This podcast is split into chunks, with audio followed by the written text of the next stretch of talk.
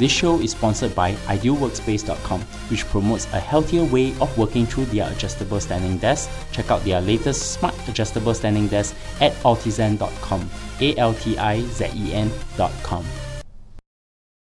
Welcome to Analyse Asia, the podcast dedicated to dissect the pulse of business, technology, and media in Asia. In this episode, I speak to Marcus Tan, co founder and president of Carousell. We discuss the vision, mission, and business of the mobile marketplace funded by Rakuten Ventures and Sequoia Capital, and the lessons learned in scaling from a startup in Singapore to a regional company in Asia. Hi, Marcus. Hi, Bernard. How are you doing? I'm great. It's been good to catch you during the Singapore Computer Society lunch, where your company has just won one of the best tech workplace to work in Singapore, right?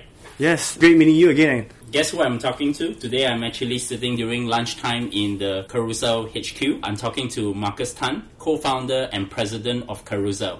So it's a very interesting startup. It's a mobile marketplace, and we'll talk about that as we go. But I want to start off by getting to know you better, Marcus. How did you start your career? Yeah, I started in five years now doing Carousell. So I did a short stint at Oracle as a consultant just after graduation from the National University of Singapore. Didn't really enjoy uh, what I was doing. Positive impact the world is something not exciting and something that I've been in touch with my current co-founder, uh. So we have been classmates since Ngee Technic Polytechnic days. We went to NUS together and also introduced him to the NUS Overseas College Program. That was where we fell in love with tech. We spent a year in the Silicon Valley Bay Area. We met like-minded founders back then, uh, entrepreneurs, and seeing how they use technology to solve problems at scale. So when we came back, we were like looking for problem to solve while I was actually still at Oracle. But nothing really caught up until we were, hey, why wasn't like buying and selling simpler, right? I used to use forums and uh, online classified sites to sell my camera gear. So I'm a avid photographer. I love to take photos. I used to trade lenses on those forums, especially second-hand lenses, because uh, the, the price trading or buying and selling is always stay, always fixed in the secondary uh, second-hand market. And it was just a painful process to sell those camera gear. So let me just quickly walk you through. To sell something, you need to take a, your, your camera, you need to take a photo of it, you need to take out the SD card, upload it on a web hosting site, embed the link on some web hosting platform, and then embed the link onto the forums. And the most and the worst part of it, it was it wasn't the best experience browsing forum content on a mobile phone. So like why why in like there something simple? So that was the early hypothesis. Why wasn't there uh, like a mobile interface UX uh, experience where people can just like, snap list sell and list their item for sale? And buying is as simple as sending a like a text message. So that was the early days of how like came out the idea. And the years in, years in, we're still working on it. I'm very excited to actually expand to more markets and so forth. Before we get to Carousell, I wanted to know in your career journey so far, I mean, you started off with Oracle and then you go and run your own startup. What are the interesting career lessons that you can share with my audience? Yeah, so uh, when I was at Oracle, I worked a lot on the consulting and sales side. So working with systems integrator and partners to deliver solutions. One of the things that I was personally that I wanted to do was like having deep uh, impact right to front to consumers.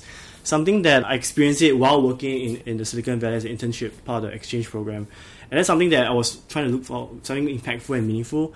And nothing came about until like me, Siu Rui, uh, connected to it, and he connected to our, our other co-founder Lucas, which was his roommate in the same program they're in. So we just came together, and that was how we got started. It was a great uh, learning point to be in the workforce for about. I was doing the Oracle consulting for about close to eight months. It was a good experience figuring out like what I really enjoyed doing and what I wanted to do and what I wanted to focus on. And that was more like towards consumer tech rather than enterprise tech in Oracle. But all the roots all came about in the year in the Silicon Valley. That's pretty interesting. So, do you find that the time you spent in Silicon Valley was actually fruitful because you get to interact with the networks there and also uh, with the people and the way how they interact with startups, etc.?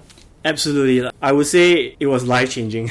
Prior to that, being in the business school in National University of Singapore, the typical business school student would be like thinking about, hey, how do you optimize your curriculum? Going to uh, maybe a consulting, management consulting uh, path or finance path or FMCG marketing path, right? So people are just like year one line up in internships to optimize for that, right? They either go investment banking, they take a stint in some uh, FMCG, P&G, and then after that they move off of that. That changed when after spending the, spending a year in the in the valley where you take classes at Stanford. One of my like guest lecturers was Reid Hoffman, like uh, who is the partner at Greylock right now, and he started LinkedIn. Having him as a guest lecturer he also was eye opening, right? Where people share passionately about how like technology, how networks can actually improve people's lives. That's one anecdote I took took away from. Also in the company that I interned at, there were also other uh, college students from Ivy League schools, and that really exposed to thinking like, hey, th- these people are no different from us, right? They're just there because they're passionate. They're passionate about learning things, using technology to solve problems. And when we came back to Singapore, it was kind of a responsibility to, to do something, right? To start, why isn't there like this ecosystem also in Singapore? So it's something that we. Uh,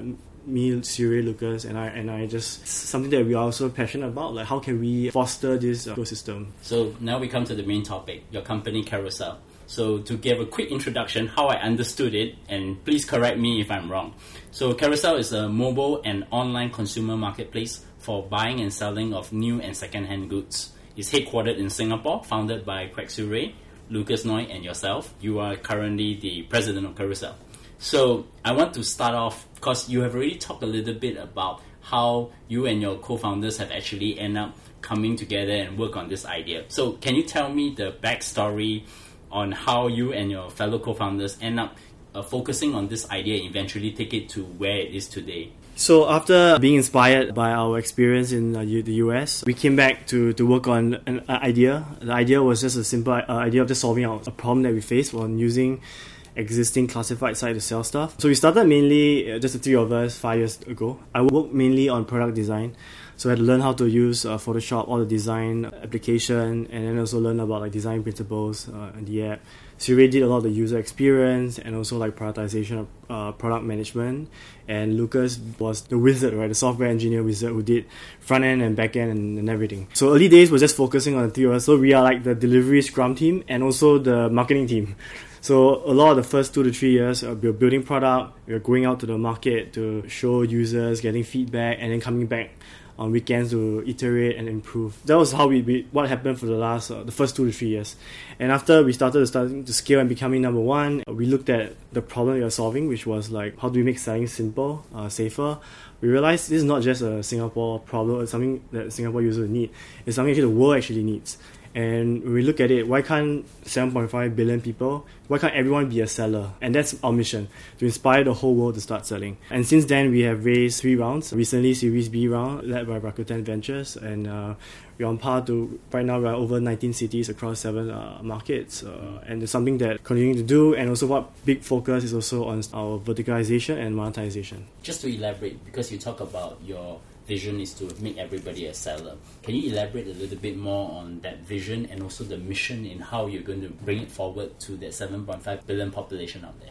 Sure. Five years ago, when we were selling things on traditional forums or classified sites, it was built for experts, right? People who like us who know how to use the internet, we, who, who people who know how to use the computer. We take it for granted, right? We, we thought all of us like us, but the reality is there are people out there that do not know how to use a computer or may not know how to use a forum or uh, classified sites.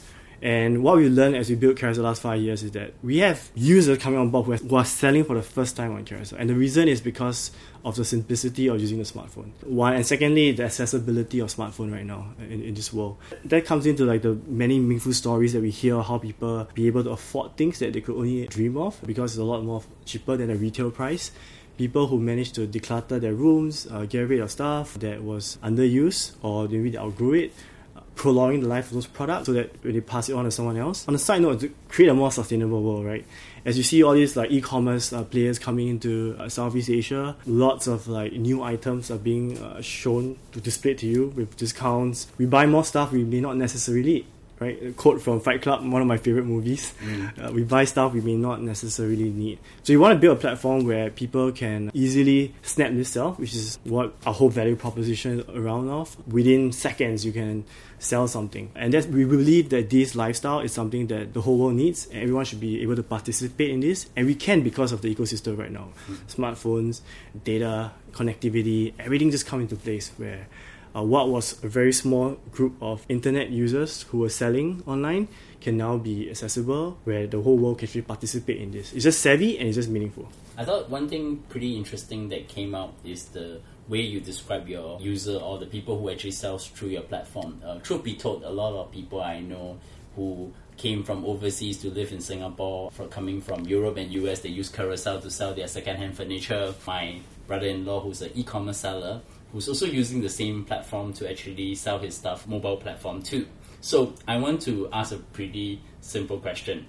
How does the consumer access Carousell through the mobile phone app? How do they get access to the services? What do they do? How do they end up uh, downloading the app? And what do they do after that? Yeah, so you can find it on the, we are on a web. You can browse it. You can you can sell on the on the web. You can also find it us on the App Store, uh, which is something becoming more like a native experience where people buy a phone, straight away to search, right? They search for a platform to sell stuff, and they find they, they find Carousell. They download the app. It's a very fast sign up process, verification, and, and up you're running. And selling is as simple as taking a photo. So if you know how to take a literally don't know how to take a selfie or take a photo of a landscape, you basically know how to sell something on Carousell. And then chat and then buying something is as simple as sending a text message. So we built in a chat system where it's fast and where people can actually find out information about what the item is all about, and then they can deal. I'll, we recommend people meet up so that they can actually check the item before they transact. And this is where communities are built over time as well. What we learn from our experience is that people end up building communities, groups around them. They become friends. Some even become like partners, business partners, and stuff like that. So it's very meaningful and it's because of the simple process that we have, right? Our design philosophy is selling as simple as taking a photo and buying as simple as messaging. So if you know how to use Line, what WeChat or SMS, you basically know how to browse and buy a shop on Carousell. It's interesting when you're giving me a tour in the office and you name your rooms after the sales that were done by some of your sellers, which is actually pretty interesting. I want to zoom in a little bit more. How does buyers and sellers use Carousell as a marketplace? And what are the interesting services that Carousell have placed to better help the sellers because you talk about like giving them the security, mm. giving them the comfort to do it. Sure. So for myself, when I was a frequent like a forum user on uh, ClubSnap, which is the photography platform that I used a lot frequently to buy and sell my camera gear, it was a platform where you had to figure out how to actually deal sometimes, and also the browsing experience wasn't great. You don't know who you're actually dealing with. So Carousell when we designed the Carousell experience, we made it simple for people to leave reviews so that they can share their stories of uh, the amazing experience they have with this uh, seller and exchange that. Likewise for a buyer as well, able to see other listings, other posts easily when they signed up, having this private chat where they, they go through and they make an offer and they accept it and they deal after that. So we made it very seamless process where we take the native, very familiar experience of chatting into onto the Carousell and buying, compared to the forum experience where you had to sometimes to sell you need to bump out the post, you need to find it. It's very search intensive, whilst Carousell is very photo centric, very visual centric kind of experience in finding something that makes sense for you. So that was the, the main difference. We also have for safety wise, we also invest in a lot of machine learning kind of capabilities. So we partner a third party company that looks at how we can detect bad actors before it happens, so that people before they even like know about or have a unpleasant situation, the, the user is really out of the platform before it happens. So we do a lot of preemptive, proactive steps to, to reduce mm. or to make curate it, the sellers as exactly. well at the same time, so to deal with fraud, for example. Exactly. Yes. One interesting thing that, that comes to mind: Are there verticals that have worked for sellers in Carousell? For example, I know my brother-in-law uses torchlights. He mm. sells mm. torchlights through his e-commerce site and his physical store. He also uses Carousell as a form of a channel to sell. Do you see interesting verticals on that? Yeah, so when we first started, we were targeting people like ourselves uh, because we know that as a student, we were always looking for bargains and like wherever we move to, whenever the new semester starts, we're looking for like a cheap furniture, aircon for when you move dorms. So we were targeting the thing that group we would use for ourselves when we were students. As we win that segment, what we, they tell their parents, and parents come on board, and that's when the demographics started to shift. And that's also where like a lot of high value items started to be on Carousell.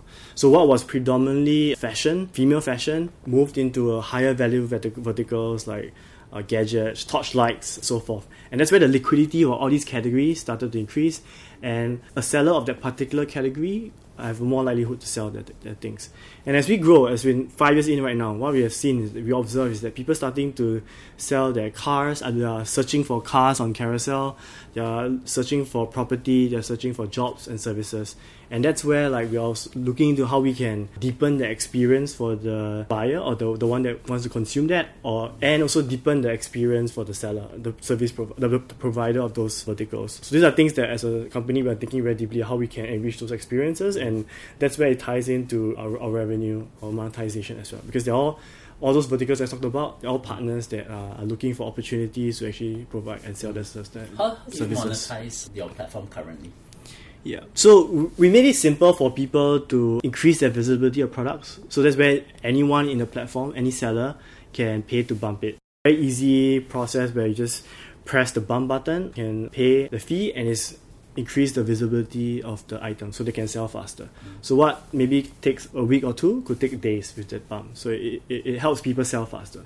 We're also working with partners in the, the verticals, like for example cars, car dealers, agents, where we provide them value added services where they can actually sell faster in the car verticals and categories. So if I want to sell my car, I could just go to Carousell and take a picture of my car and sell it. Exactly. okay, that's interesting. So another way we are monetizing is also media, where we have great placement and inventories for brand partners or value added services for our community. So if you see it on app, we have seen banks, we've seen various partners on board. So this is another platform that we partner various brands and help create value for our users and for them. So it's almost very similar to say sponsored posts in Instagram or even in some of these social media type offers. Exactly. So we have a very creative partnerships and a team that looks at not just inventory and media space, but we look at the campaign mechanics. How can you drive engagement to the brand to our clients. So that's something that's a big piece of our, our monetization strategy as well, creating value for partners. So far, we have been talking everything Singapore centric, but Carousell is a Asia company because it actually expanded across Asia, and you have very impressive investors. In fact, one of your investors, Vinnie Lauria, told me the backstory of how you three convinced him with the user retention, and he end up became your investor. So I want to ask the question: Who are the investors of Carousell? And you're already in the Series B funding, and where are you heading? Sure. So I just want a big shout out to Vinny as well. So Vinny was our first investor. We were connected by NUS Enterprise, uh, which was where we were uh, incubated in, uh, in the first six to nine months, where we were struggling, really like struggling. Right, we were spending late nights figuring out why. Why no users? Why, why, why were there no users signing up? Why our retention was so bad? I remember once when three of us were walking back from uh, Police, which is just a, a mall uh, just in front, office space just in front of the where we were walking off from, where we had like seven signups a day. And we were wondering what should we do next. and there was a period of time where we were connected to Vinny uh, from Golden Gate, and we sat down with him every two to three weeks to go through our roadmap, share with our, our marketing ideas of how we can, our strategy, and how we can uh, really change this, like change the, the, the fate of the company. And what we really enjoyed working with Vinny was he was absolutely a great product guy. So he would give us uh, ideas on how to fix retention, right? We had so many ideas that we had, we had done, but he, he provided clarity on uh, which are the few things you do first. So he looks he looked at our funnel, he looked at our retention, looked at numbers, and the first thing he picked up was you need to fix retention. You had people coming in, but it was like a leaking bucket. Every time you pour in water, the water was uh, flowing out of the bucket. So he, he looked at a few ways. So we shared some ideas as well. So he shared like, look, this is the most important thing you should work on for retention. And it was actually a very simple thing. It was just automating and sending welcome emails.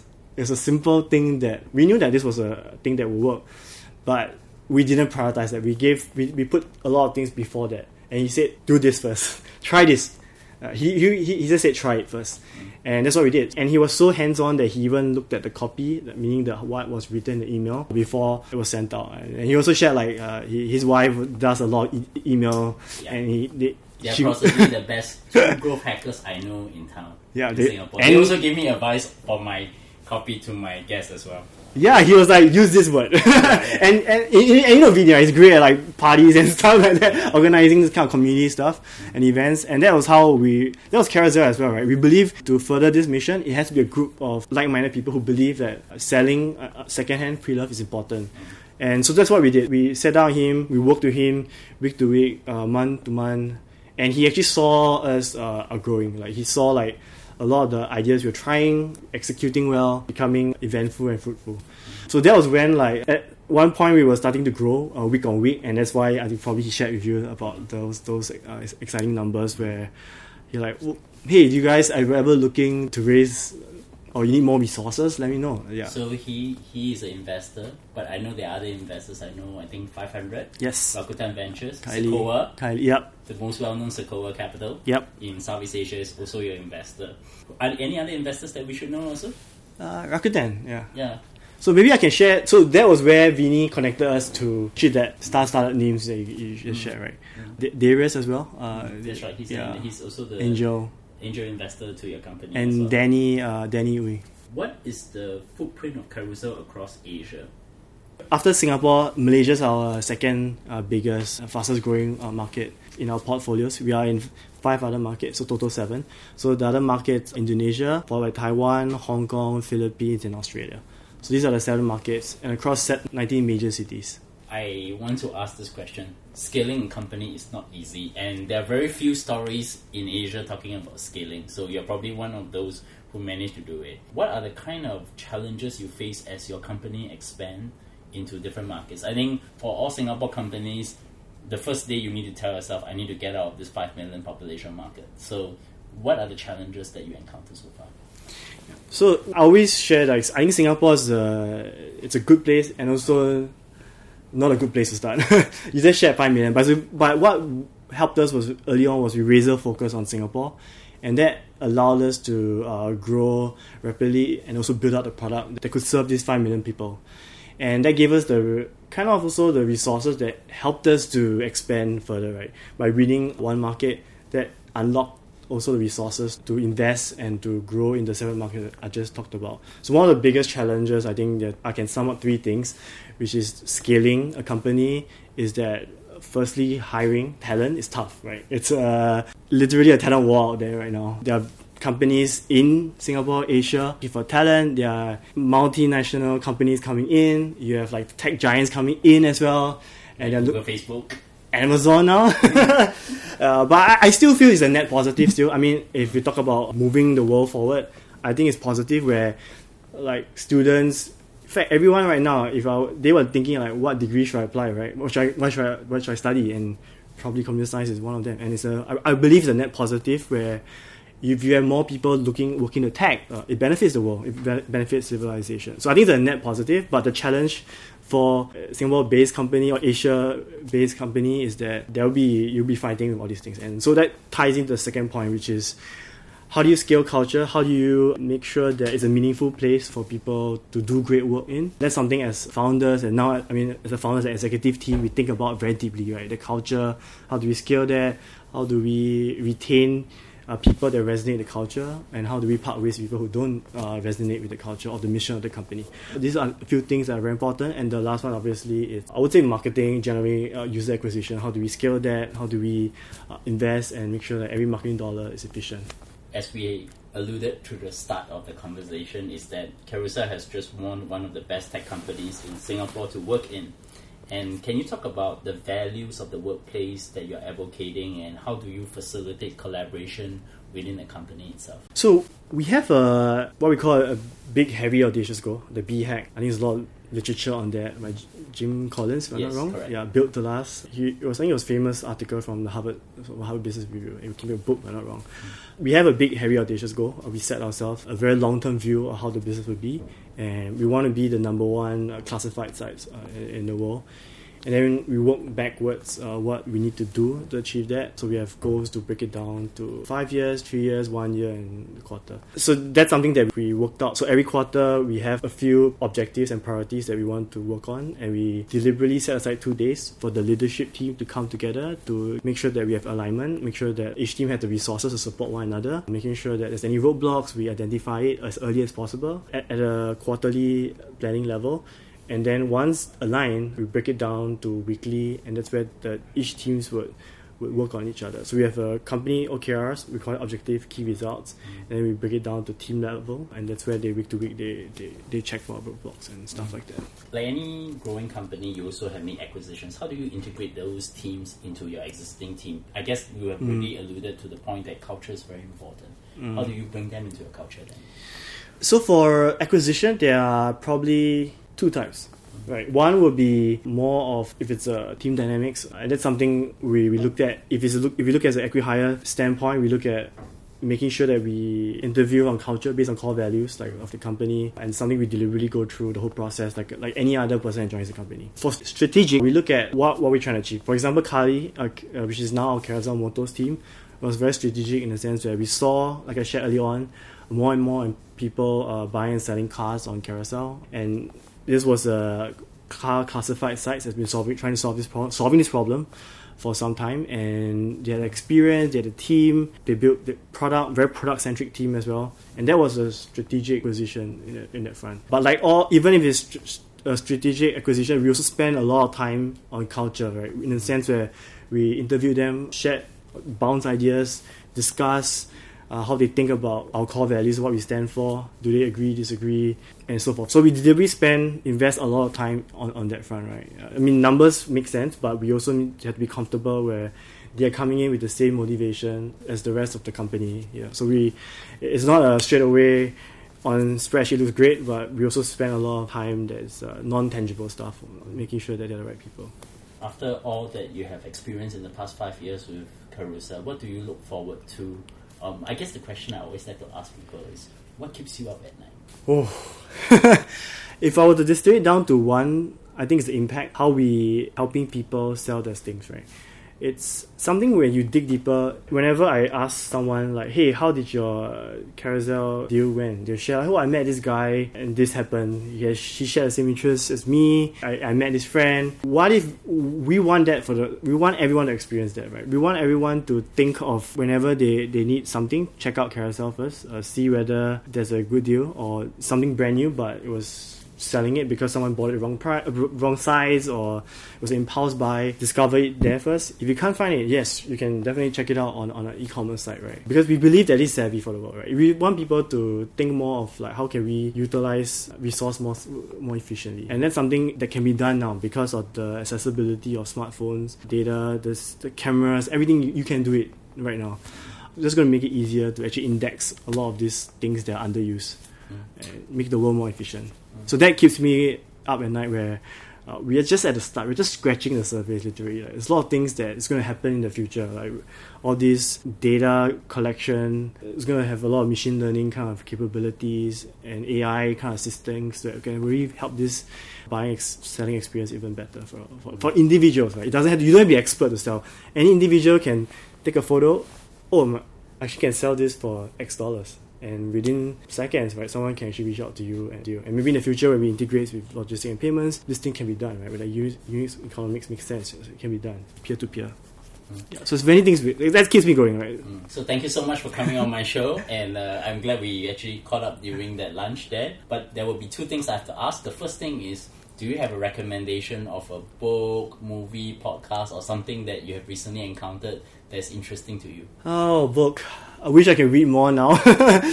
I think the last book I read was The Hard Things by Ben Horowitz. Yeah, the hard thing about hard things. Yes, The Hard Things About Hard Things by Ben Horowitz. Uh, it was just a book that caught my. I mean, like how he scaled his company, all his challenges that he faced, something that really resonates with founders, all the trials and tr- tribulations, and, and, and, and so forth. Yeah, so it was a really insightful book. My famous question: Help my audience. How do they find you?